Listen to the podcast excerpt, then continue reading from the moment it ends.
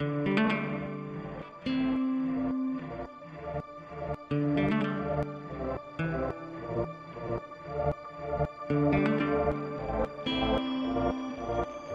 to Dig, a history podcast.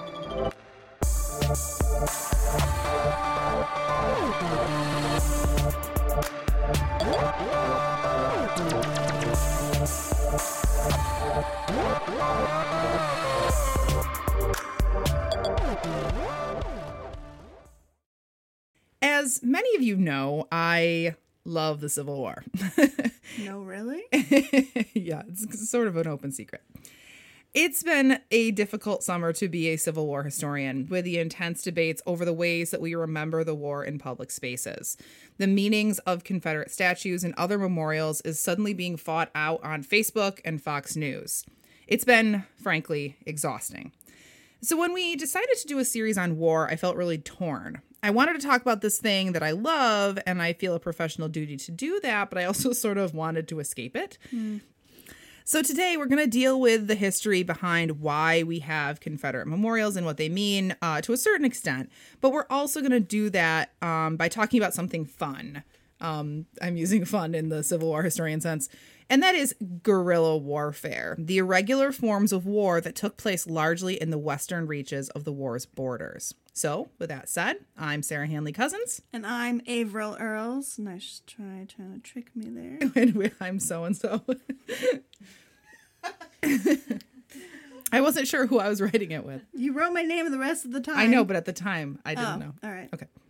And we are your historians for this episode of Dig.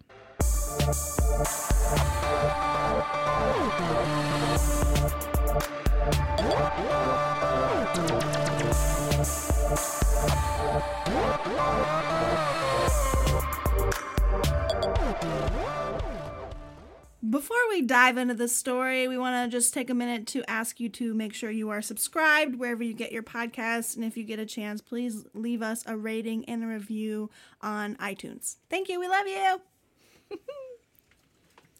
We should probably start off here with a little context. I won't get into the actual start of the war or what caused it, cough, cough, slavery, uh, but I do want to offer a little bit of background. A really critical part of understanding the irregular warfare during the Civil War is understanding what set the precedent for it the conflict for Kansas during the 1850s. And I'll explain what we mean by irregular warfare shortly, but I bet you can probably figure it out for yourself. In 1854, as part of the ongoing battle over the extension of slavery, Congress passed the Kansas Nebraska Act. Kansas, which was at the time a territory, wanted to enter the Union as a state. This would be fine, but it had the potential to tip the careful balance between slave and free states. The Kansas Nebraska Act determined that Kansans themselves could choose whether to be a slave state or a free state through a process called popular sovereignty, which is just a fancy way of saying a popular vote. Now, the problem that quickly arose was that both pro slavery and anti slavery people, both Northerners and Southerners, came flocking into Kansas to try to influence the vote. Most of the pro slavery folks that came into Kansas were from neighboring Missouri, which was a slave state, albeit not one with a particularly huge population. These men became known as border ruffians, or sometimes pukes, a pejorative term for poor pro slavery whites. The New York Tribune, oh, did I say New York? The New York Tribune reported Imagine a fellow, tall, slim, but athletic, with yellow complexion, hairy faced, with a dirty flannel shirt, red or blue or green, a pair of commonplace but dark colored pants tucked into an uncertain altitude by a leather belt, in which a dirty handed handled bowie knife is stuck rather ostentatiously, an eye slightly whiskey red, and teeth the color of a walnut. Oh, gross. Such is your border ruffian of the lowest type. His body might be a compound of gutta perch, Gutta percha. gutta percha. It's a kind of sort of 19th century pre plastic plastic. Interesting. Yeah. Johnny cake, and badly smoked bacon. His spirit, the refined part, old bourbon, double rectified. These pukes, end quote. These pukes were described as the opposite of controlled, genteel, middle class Northerners. On the other hand, the anti slavery people who rushed to Kansas were described as fine, upstanding Puritan stock from New England, armed with their Beecher Bibles or rifles that were purchased by religious leaders back east. Of course, this didn't this isn't quite how Southern or pro slavery forces interpreted things. Instead, they saw the Northerners slash anti slavery forces as hopelessly perverted, obsessed with blacks, although they, they didn't quite phrase it like that and dedicated to overthrowing all proper human hierarchies in terms of gender and race. In Kansas, this ideological conflict exploded into real vigilante violence in 1855, most famously with the massacre at Potawatomi. It's not a real word. at Pato Potawatomi. Potawatomi, Potawatomi, Potawatomi. Stop it. Got it. I'm ready now. Okay. At Potawatomi Creek, led by radical abolitionist John Brown, who hacked five pro slavery men to death with broadswords. Later that summer, Brown helped to lead small scale raids against pro slavery homestead, causing property damage and generally terrorizing settlers. Sometimes the violence escalated into full battles, such as the Battle of oh, fucking kidding me. Osawatomie. Such as the Battle of Osawatomie, where plo- where pro-slavery forces clashed with Brown's anti-slavery men, resulting in several deaths, including John Brown's own son. So, as an aside here, there's my, husband and I have this inside joke about John Brown, which sounds really nerdy and dorky, but um, there's this in this the Ken Burns Civil War documentary sure. from the early 90s. Mm-hmm. They they have as one of their like commentators this very famous Civil War military historian named Ed Bearss, and he's talking about John Brown, and he's he's like very contemplative, and he says John Brown, John Brown. John Brown like three times in a row. And so every time I say John Brown, like even when I'm lecturing, I'm like, John Brown. It's an Ed Bearss joke. Okay, moving on. Super good joke. Yeah, some people will get it. I think everyone gets it. I'm sure. yep, everyone in the whole world. Some some people will. All I promise. Listeners. Okay, good. Moving right along even though President Franklin Pierce did send a small contingent of U.S. Army uh, soldiers into Kansas, it was never a real war.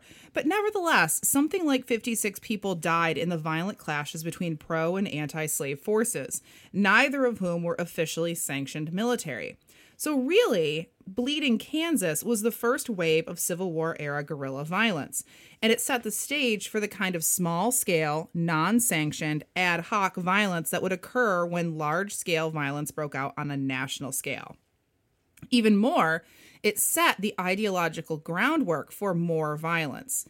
Missourians saw Northerners and Easterners as elitist, greedy, holier than thou invaders who wanted to destroy their way of life. Northerners saw Missourians as pukes, essentially rednecks and poor white trash, who refuse to become educated or civilized. Um, and just as a side note, we're going to be focusing a lot on Missouri. We are going to kind of venture out of Missouri a little bit here and there.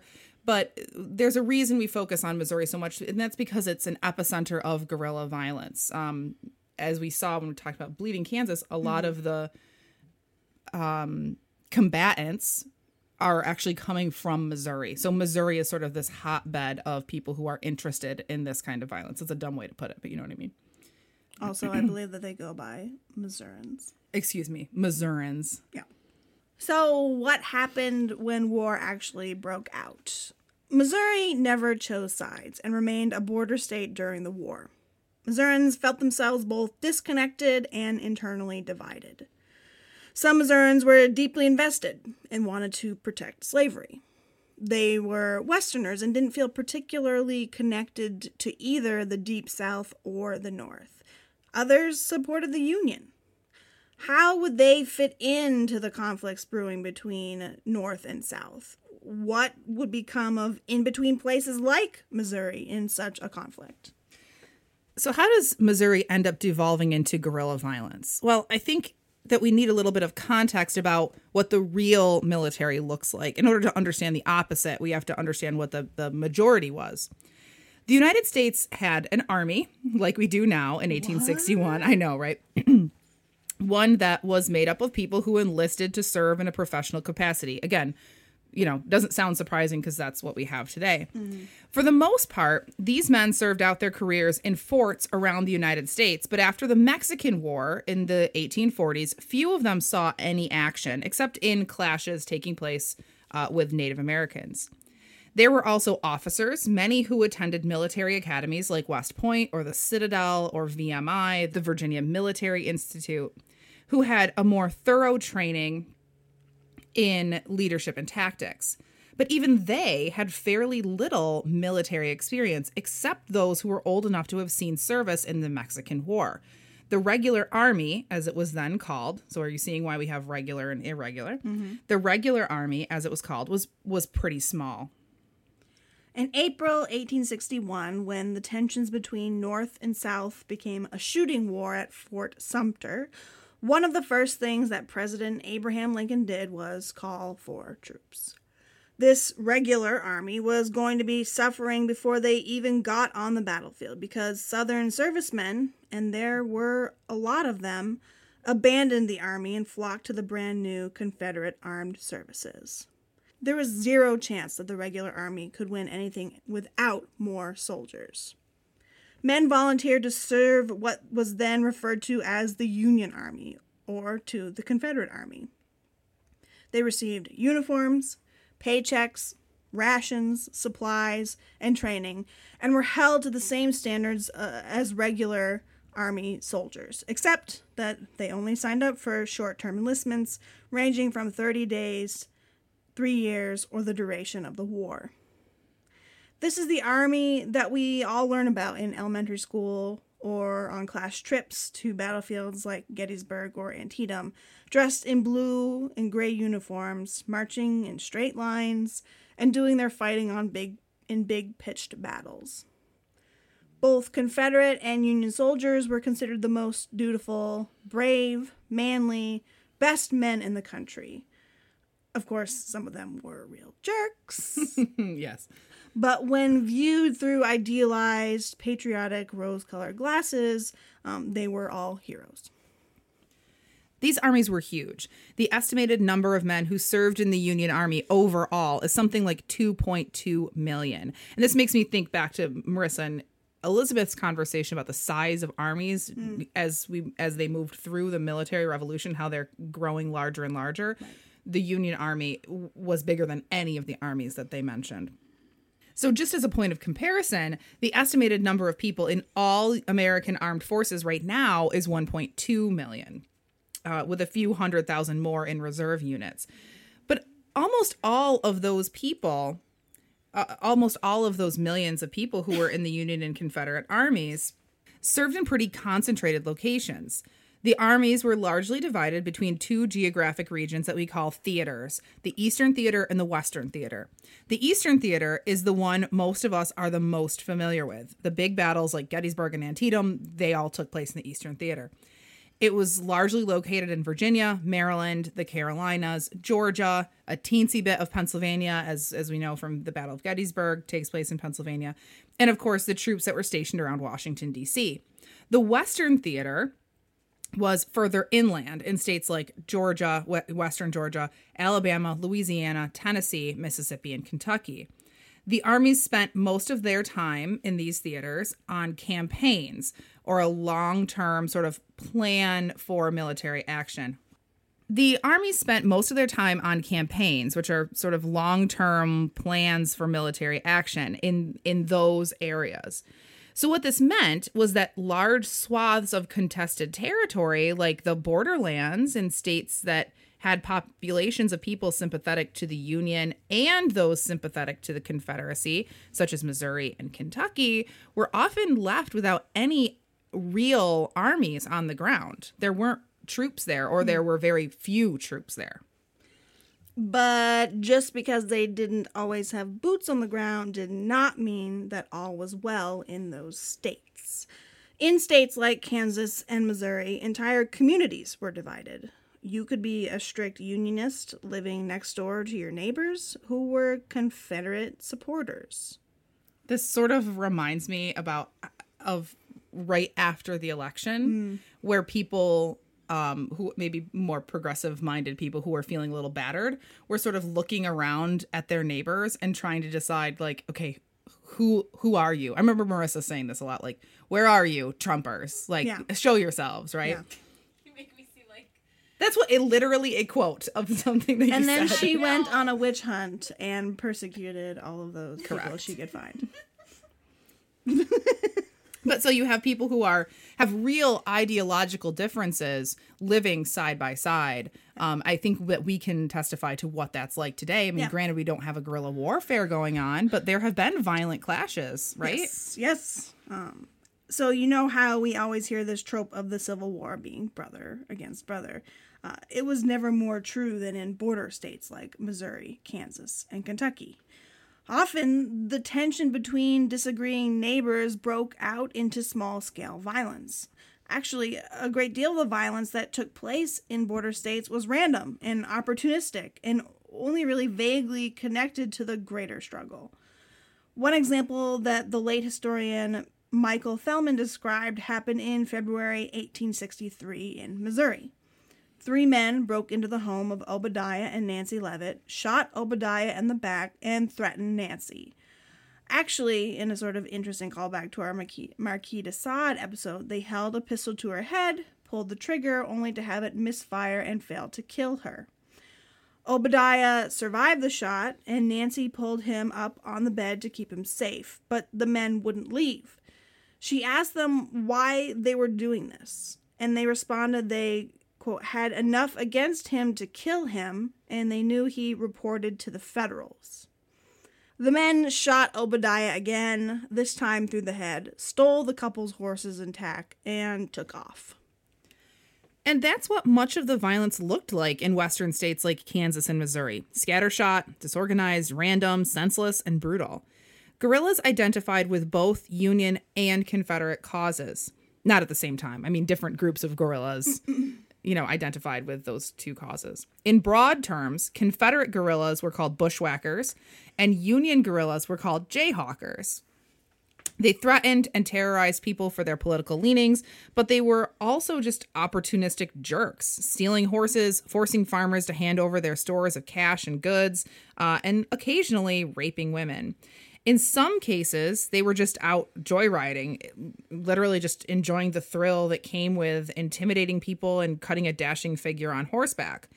In one case, the four Carty brothers terrorized their own former friends, causing confusion and quite a bit of pain.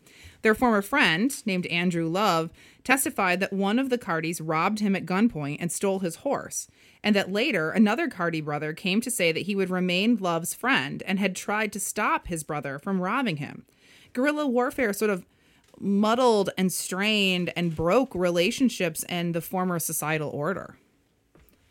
Guerrilla warfare also broke the laws of war. 19th century wars were horrific and brutal in their own right, but they were also, at least in idealized terms, gentlemen's affairs. Soldiers were held to the codes of military law, which set strict standards for behavior both on and off the battlefield. The military was held to the Articles of War, initially instituted in 1775 by the Continental Congress, then updated periodically through the Civil War era. The articles regulated everything from how soldiers should act in church, and yes, it did strongly suggest that all soldiers and officers attend worship services, to how they spoke. No swearing. Nope, no swearing. Marissa never would have made it in, No, in the I army. have done it. She would have been probably court martialed and thrown in the stocks. Cashiered. Uh, to not drinking. Oh, geez, this is really just not for Marissa. Um, to you really better do a good job at this history thing. to not going absent without leave or sleeping at your post. Yep.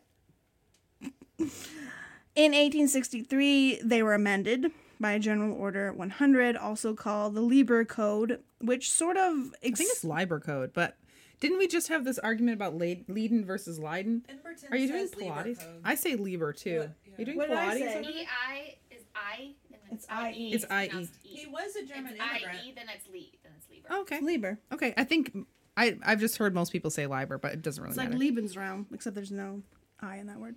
Um, so it's not like that at all. but it is. Okay.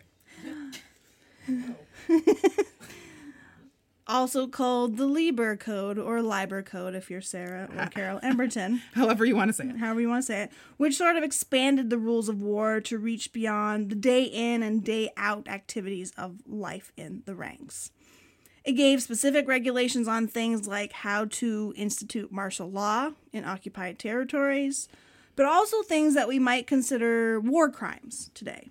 Uh, for example, Article 16 of the Lieber Code of the Lieber Code reads, "Military necessity does not admit of cruelty.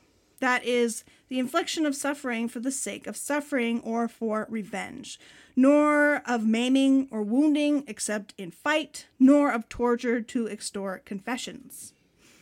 It does not admit the use of poison in any way, nor the wanton devastation of a district. It admits of deception, but disclaims acts of perfidy. And in general, military does not include an act of hostility which makes the return to peace unnecessarily difficult. So essentially, it's regulating how you actually conduct a war.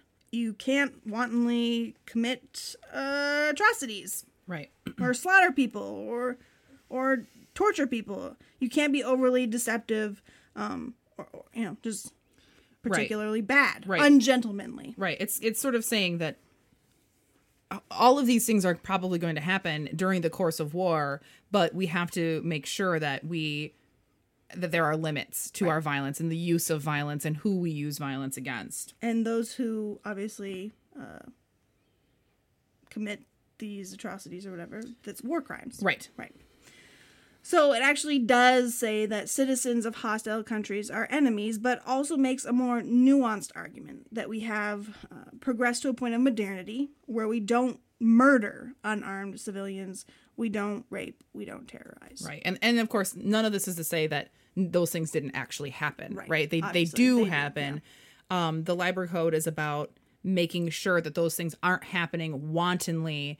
Um, that we're not going in and just raping and pillaging. Um, So you can only rape people a little bit. well, no, I mean you can't you can't rape people at all. I mean that's bad. that's that's in the Articles of War, I believe. But Murdering Um, people is a but there's bit. also an understanding that things happen in the course of warfare Mm-hmm. um, and so no you shouldn't do those things and we'll prosecute you if you do but also an understanding that these things happen during the upheaval that is war Mm-hmm. if that makes any sense the liber code is actually liber liber I don't know how to pronounce it. I've always said Liber. Okay. The Liber Code is actually really beautifully written and surprisingly wise. Um, it- it's really not black and white sort of legal language that you would expect. The Articles of War are very, you know, strict. The Liber Code is not. It's very kind of almost poetic. It even um, delves into how armies should deal with things like libraries and works of art. Um, in general, the main thrust of both the Articles of War and the Liber Code is that war is not actually chaos. It needs to be done with precision, with intention, and discipline. And this seems really disingenuous and naive to us today, knowing what we know about war crimes and atrocities that do take place, the just immense civilian deaths in World War One or even World War Two, for example, or um, talk about American atrocities, the massacre at My Lai. But 19th century military officers and soldiers, for the most part, really believed in this. And they believed that there was a difference, there had to be a difference between civilized warfare and senseless chaos. So, why are we telling you about the Liber Code and the Articles of War? Because guerrilla warfare turned this order of war on its head. Guerrillas destroyed property, they stole goods simply for the hell of it. They terrorized, they killed civilians, uh, not accidentally, right? Civilians are killed during the Civil War accidentally. There's a really famous case of this woman who was shot in the back while leaning over to pull a loaf of bread out of her oven during the Battle of Gettysburg. Her name is Jenny Wade. Poor girl. Um, they they die accidentally, but guerrillas are killing them on purpose, right? And and they generally guerrillas answered to no higher authority. They refused to be gentlemen. A really good example of this is the James boys, Frank and Jesse. Does that ring a bell? Jesse James. Jesse James. I've never heard Tonight of I'm gonna go down in flames. Nope, you just ruined just everything. Like Jesse James. Sorry, that was my Cher, uh, Cher moment. Okay, Ruined that's my favorite Cher song, and like nobody knows it. What's wrong? Nothing. You're It's just so, so, funny. Okay, just so precious. You're like 45 years old. I am. So basic. no, loving Cher is not basic. It's a higher. So Frank and Jesse James of Cher fame um, go on to be very famous, obviously outlaws after the Civil War. Um, at one point in 1864, they have this strategy of going into homes in Northwest Missouri dressed in Union uniforms, calling out that they were Union soldiers and asking for directions, which seems fairly harmless. When a farmer would come out of the house, they would shoot him dead. Why? who knows? There's like no reason for it, right? They're literally just picking people off. Um, so stories like this show us a couple of things. First, it shows us how little bushwhackers like the James boys cared for the ethics of war. Gentlemen citizen sho- Gentlemen citizen soldiers would have found dressing up in the enemy's uniform, just that alone, they would have found inappropriate. It's mm-hmm. actually against the articles of war. It also shows us just how random and senseless guerrilla violence could be. It was impossible for Missouri homesteaders to know what they were getting when those Union men came to the door. Were they actual lost Union soldiers? Were they Union soldiers or Jayhawkers, actual Union soldiers or Jayhawkers that were just coming to pillage? Right. Or were they bushwhackers in disguise? There was just no way to know. Another big difference between regular and irregular war had to do with the role of women. In regular warfare, women were often not present or present only on the margins. Camp followers like laundresses and prostitutes, women in neighboring towns and villages, and nurses. They weren't typically at the center of violence.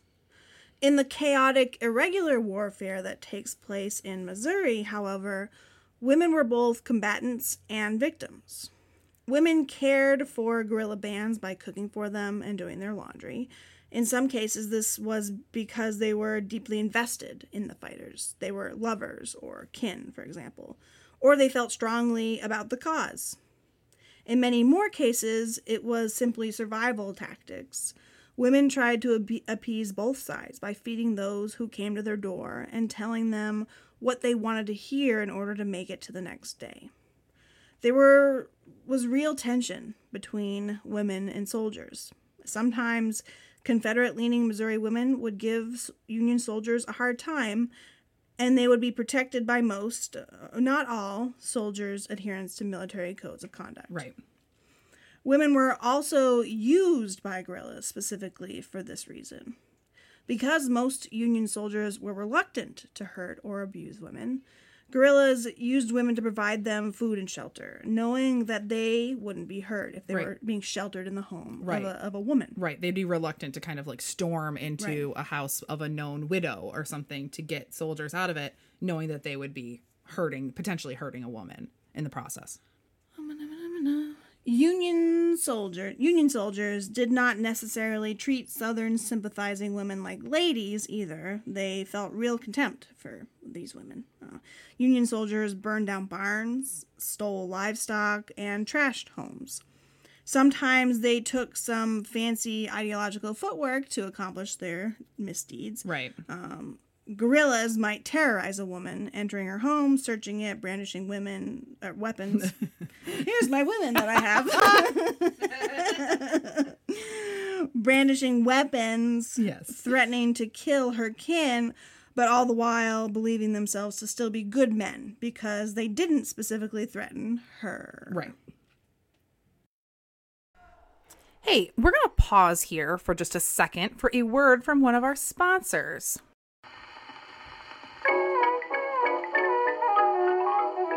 We are so lucky to be sponsored by our alma mater and Elizabeth and Marissa's current school, the University at Buffalo History Department. We know you're a history nerd because you are listening to us, and UB History is offering you the perfect chance to deepen your historical knowledge even more with a master's in history. You can get your master's in history with three semesters full time, plus one semester with a single three unit course. Classes are all once a week seminars with small class sizes and lots of one on one study with faculty who are leaders in their fields. Courses are all offered in the late afternoon, 4 p.m., and evening, 7 p.m. The department is intellectually stimulating, but also incredibly friendly and incredibly supportive, as I think all of us can testify. If you're interested in museum or nonprofit work, there is a public history concentration available that pairs historical training with business and nonprofit skills. You don't even have to take the GRE to apply. And as an added incentive, the department is currently offering $3,000 fellowships to the first 15 people to enroll for 2018. An additional fu- and additional opportunities for funding are also available to qualified students. So what are you waiting for, my friends? This is your chance. You can get more information about the program at history.buffalo.edu or you can talk to me personally at 716 645 3433 or handley2 at buffalo.edu to talk about how to start an application. I hope that some of you will apply. It would seem like this environment would be a prime location and situation for a lot of rape. Um, but there actually isn't a lot documented. That doesn't mean, of course, that there wasn't a lot, but there's not a lot documented. Rape did happen. Michael Fellman recounts one powerful story of guerrillas raping two women in the presence of one of the women's husbands. But men did terrorize women, often doing everything but rape and, and kill them. This becomes sort of a trope of pop culture about the relationship between Southern civilians and Union soldiers that the show have you ever seen the show Hell on Wheels on Yes. AMC? Yes. So so this is a, a sort of a trope of how Confederate soldiers are depicted in television shows and in movies that um, they become more violent. They become, in in some instances, they become guerrillas because their wives have been raped or murdered, and that's what happens in Hell on Wheels. It's also the plot of the movie The Outlaw Josey Wales with Clint Eastwood. It's about uh, these Confederate guerrillas, and he's he becomes a guerrilla. He becomes a guerrilla because um, his family has been murdered. Interesting. I this just closed, and I have to find my spot again. In Hell on Wheels, though, he just goes west. He's gonna find the Union soldiers to kill him. Right, but it's it be it's like Yeah, it's a it's- it's a trope, trope, of um it- Yeah. it's not just these two. I can't think of another example, but this happens in a lot of western movies Mm-hmm. that either it drives the, the Confederate soldier to become a guerrilla Yeah. Mm-hmm. or to go out west and embrace violence in other ways in Indian wars or whatever. Yeah. um, it's, it's become sort of a thing. Okay, so coming back to our story here. Uh, women were not simply victims, though. Women, as Averill mentioned, played a critical role in supplying guerrillas.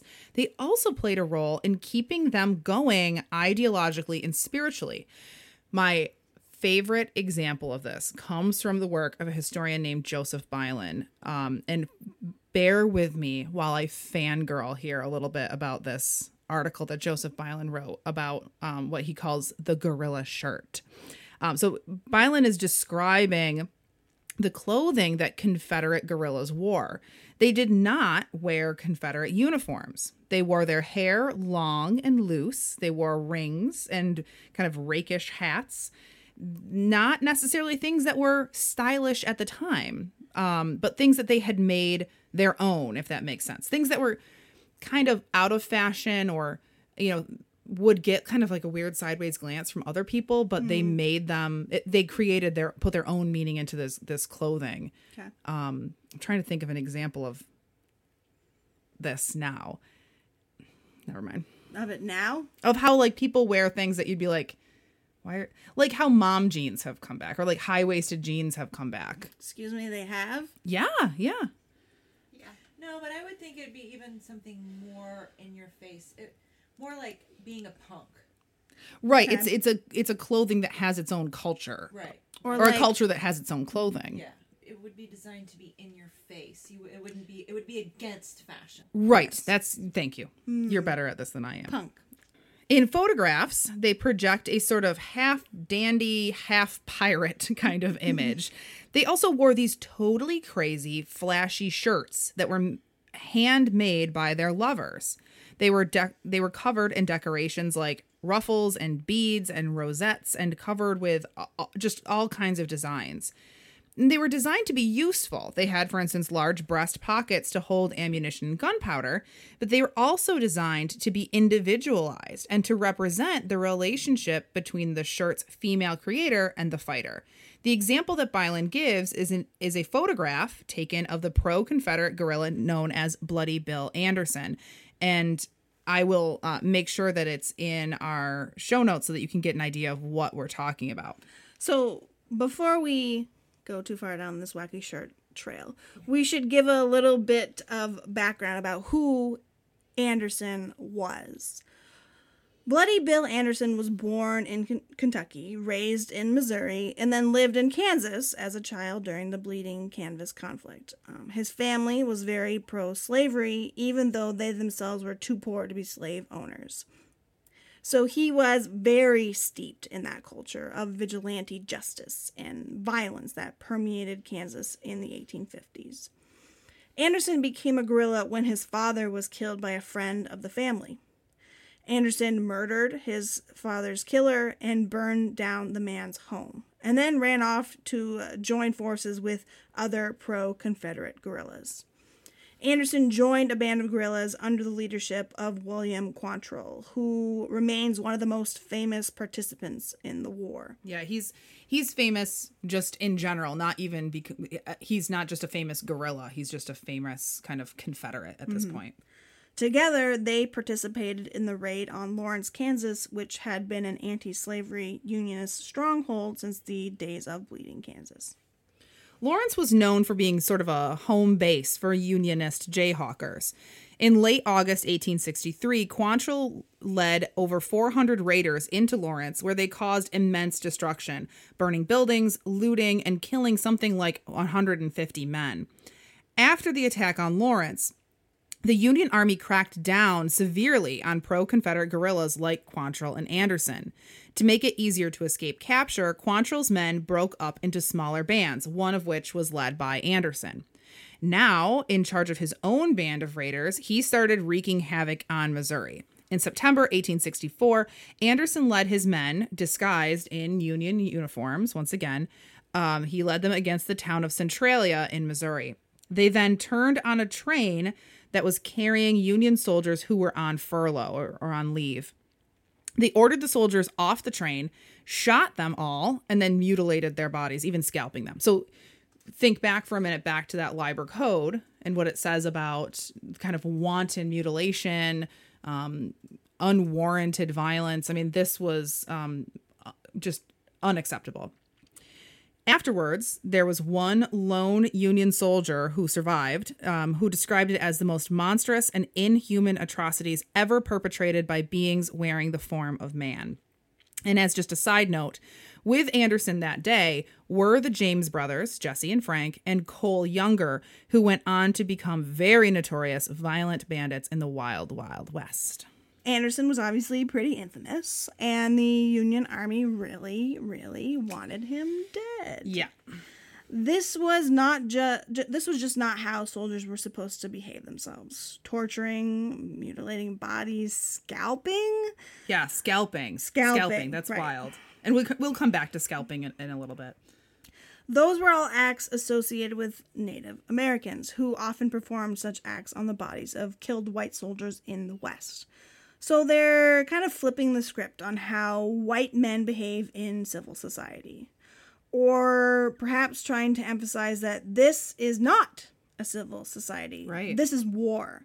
And in the war words of William Tecumseh Sherman, war is war.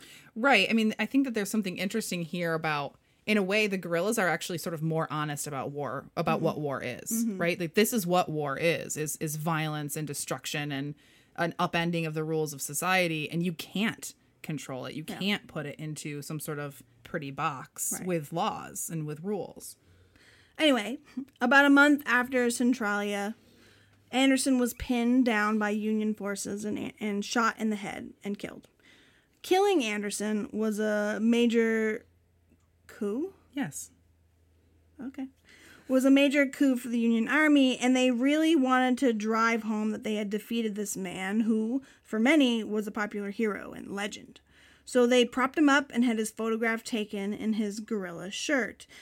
And this, in a way, fit into a sort of culture of gender and death that rose up in guerrilla bands.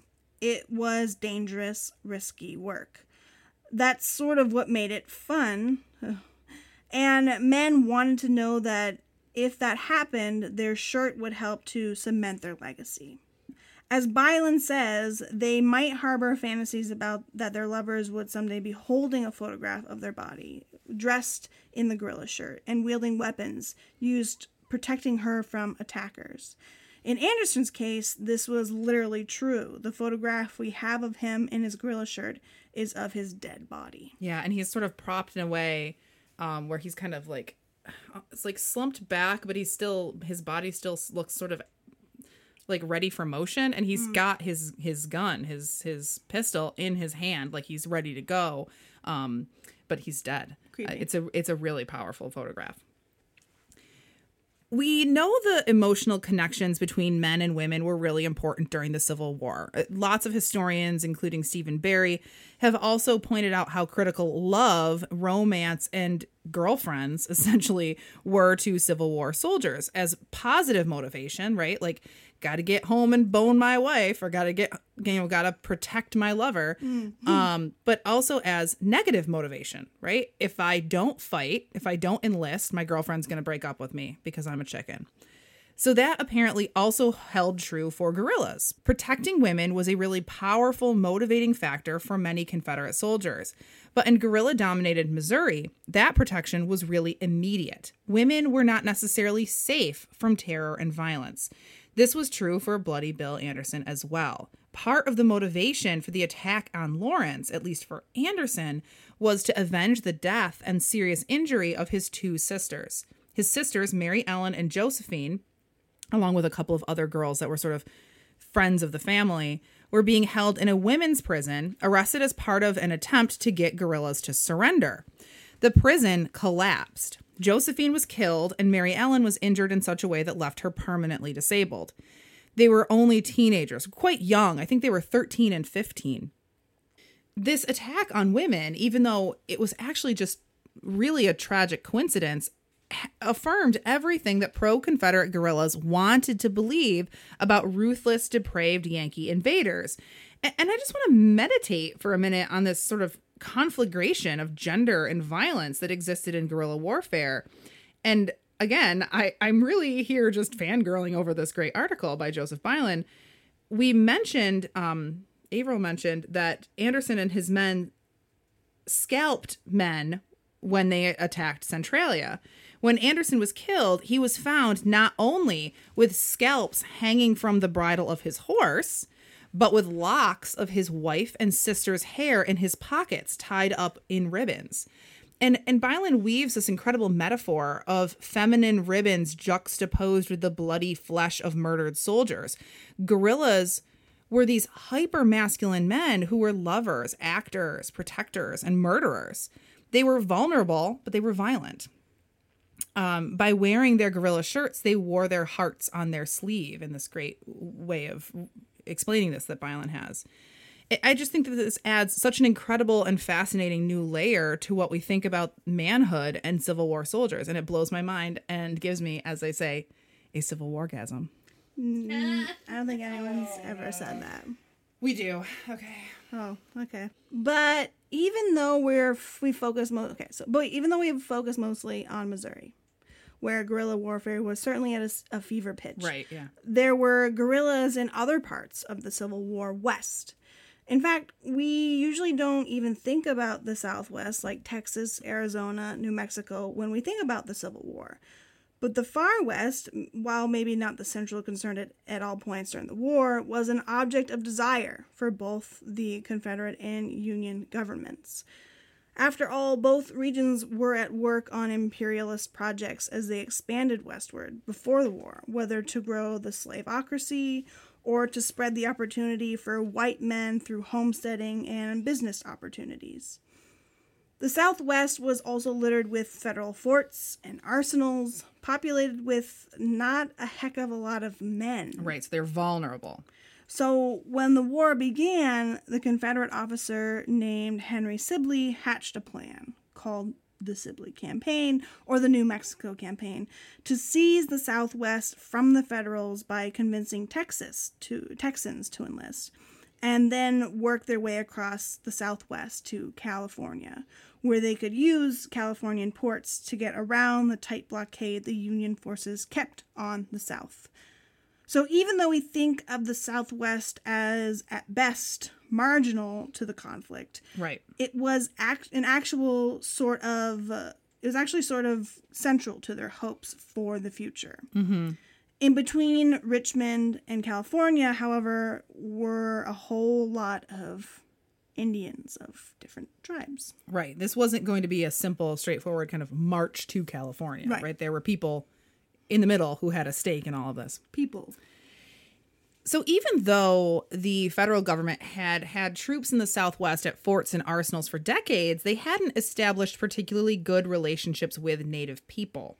They never thought that they would really be that important. Typical, right?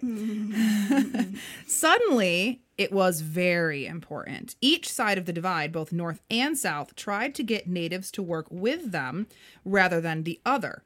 Ultimately, the Confederacy was actually more successful at this. Natives proved to be ideal guerrillas. After all, so many of the guerrilla tactics, as we just you know saw, were stolen from native styles of warfare. What Americans perceived as irregular warfare was just a natural part of native culture raiding, striking quickly, stealing supplies and livestock, you know, trying to undermine your your enemies by stealing their horses and things like that, um, and surprise attacks. Southwestern natives were expert horse people, and they understood the climate and the landscape far better than whites. I mean, Ooh, question. yeah, How were Southwestern natives such great horsemen if horses were introduced to America from Europe? the Spanish brought horses with them during their conquests, and the Indians took them and incorporated them into their culture.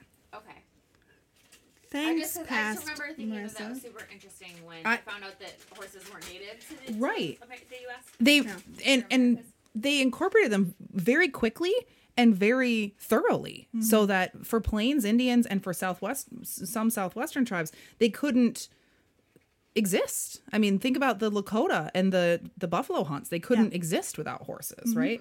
Um, but that was, and that's another reminder of the fact that Indians have history too, mm-hmm. right? That they we think of them as like native have been unchanged across time. They had such an ancient lifestyle, and and their cultures changed just as anyone else's cultures changed. Thank you for that interesting aside, Marissa, that I had an actual answer for. I just made you look very smart. Yes. Natives also knew that this conflict could be of use to them.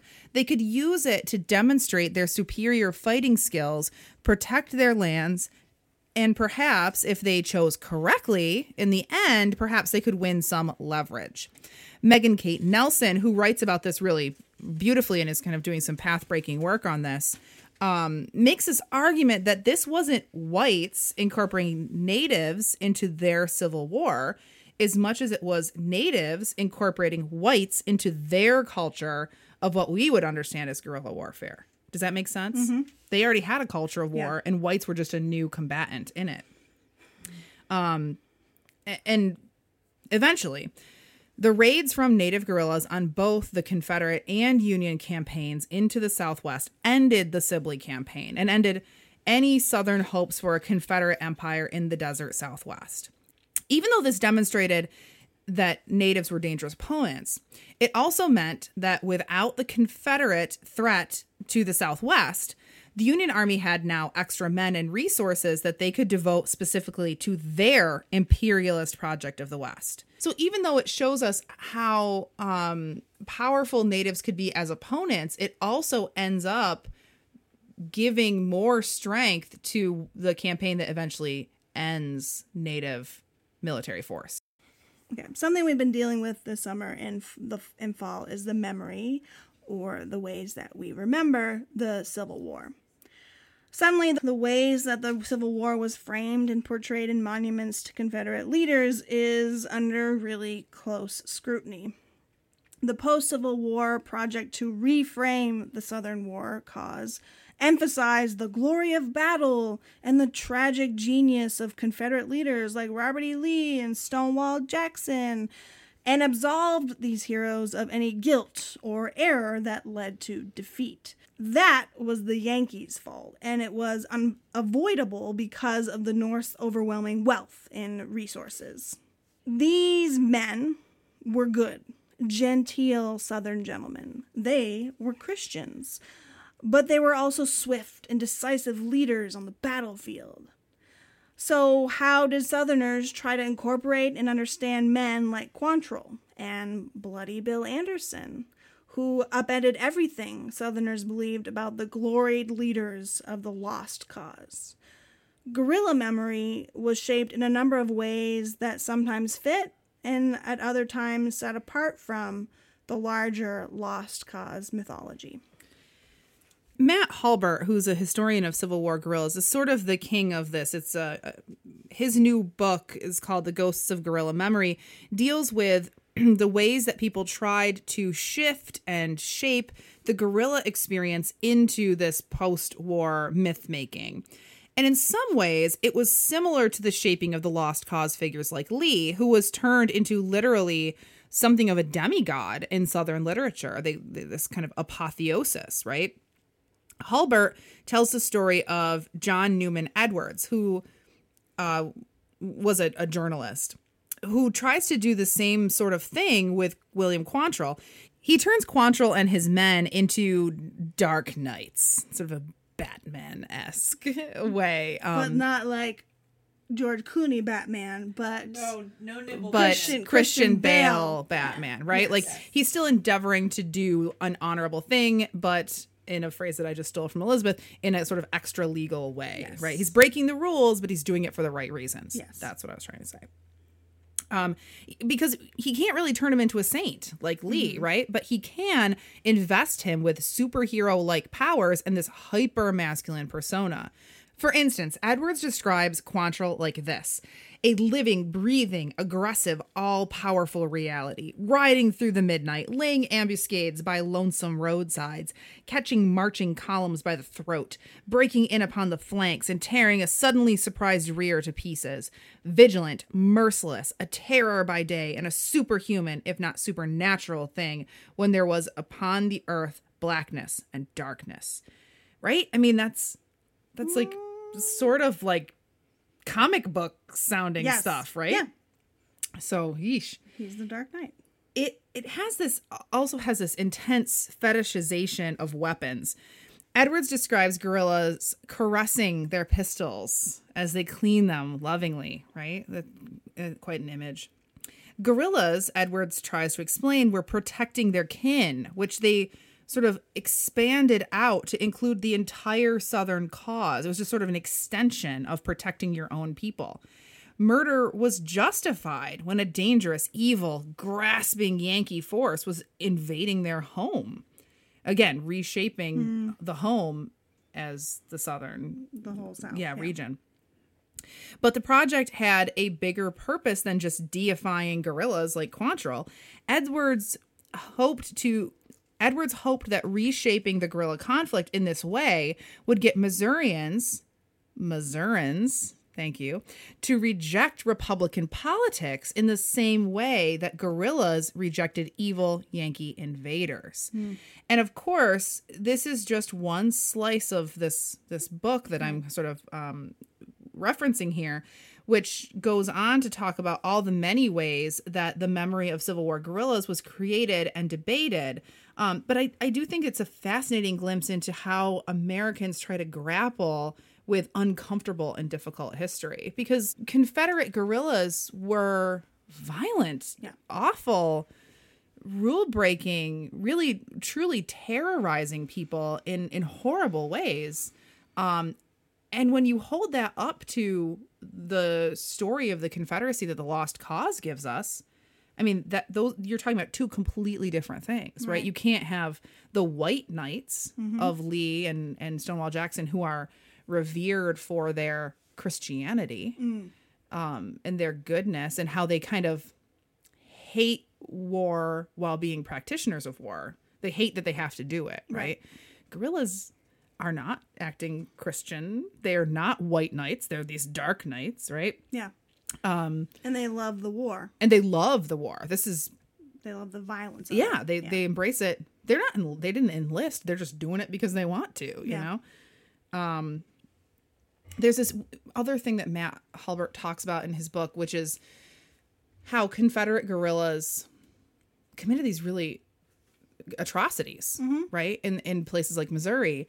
But then they go on a- after the war. A lot of them, the the the James brothers, Frank and Jesse James, and um, Cole Younger, go on to become gunslingers in the West, and they are super violent, obviously, right? But they become beloved parts Yeah, of American that's culture. romanticized. too. Exactly. Right. And and so we we love this stuff, right? But we also have to grapple with the fact that, you know, Jesse James committed these atrocities during the war.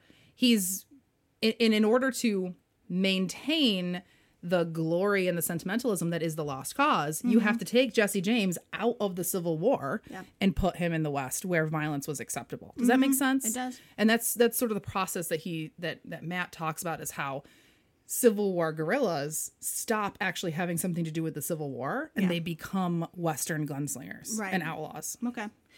And the same the same way, right? We conveniently forget the flaws of the heroes who are the Confederate monuments. Right. Mm-hmm. Right. Yeah. People love the Civil War. They are extremely emotionally invested in it. Yes. In order to keep loving it, we have to divorce the white supremacy from it. And we have to divorce the these uh, horrific acts of violence that Yeah. that don't fit into our box of what Civil War violence was. Yes. Right. We have to remove those things and, and mm-hmm. turn them into something else. And that's the process of memory. Yeah. Yeah, I, I think that this is all really fascinating, and I'm excited to be having this. And I hope that this these conversations are helpful To you. to folks out there who are grappling with how to have these conversations, or even just grappling with how to understand what this debate is about. Right. And this will be continued in the next episode that you do with Elizabeth. Yes. On Yep. Texas. Mm-hmm. This whole conflagration. Yeah. So on behalf of all the women historians here at Dig, I'm Averill. And I'm Sarah. And we thank you for listening. If you get a chance, as I asked at the beginning of the episode, we would really appreciate it Yes, if you leave please. us a rating and a review on iTunes. And always make sure you are subscribed so you're getting the newest um, and freshest episodes out of our feed every week. Fresh. Thank you. Bye. Bye.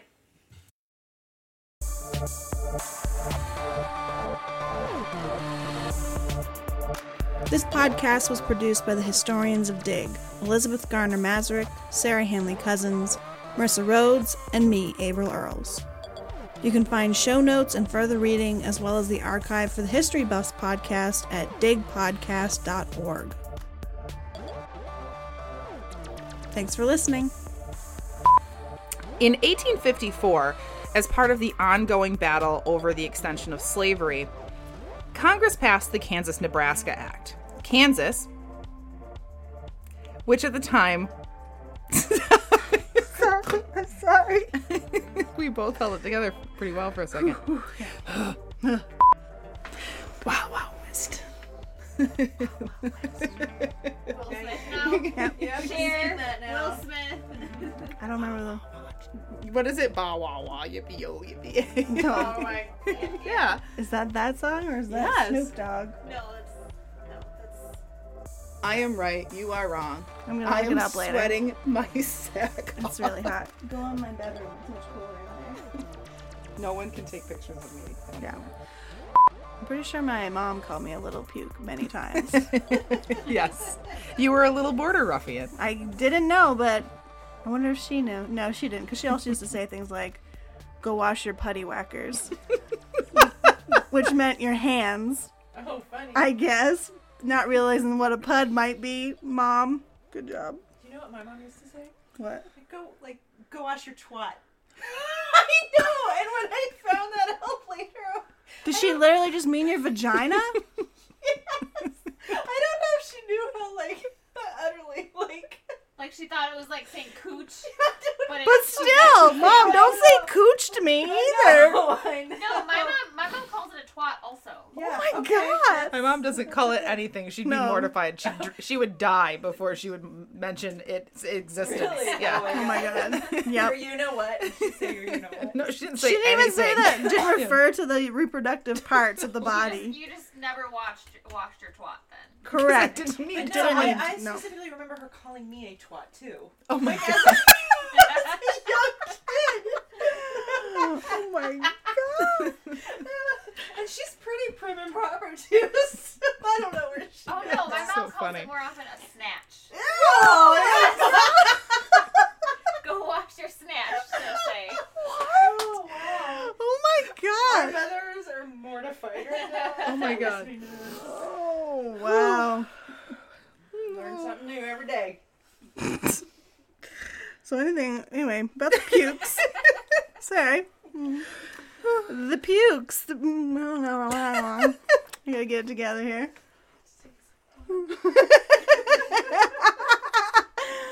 okay, okay.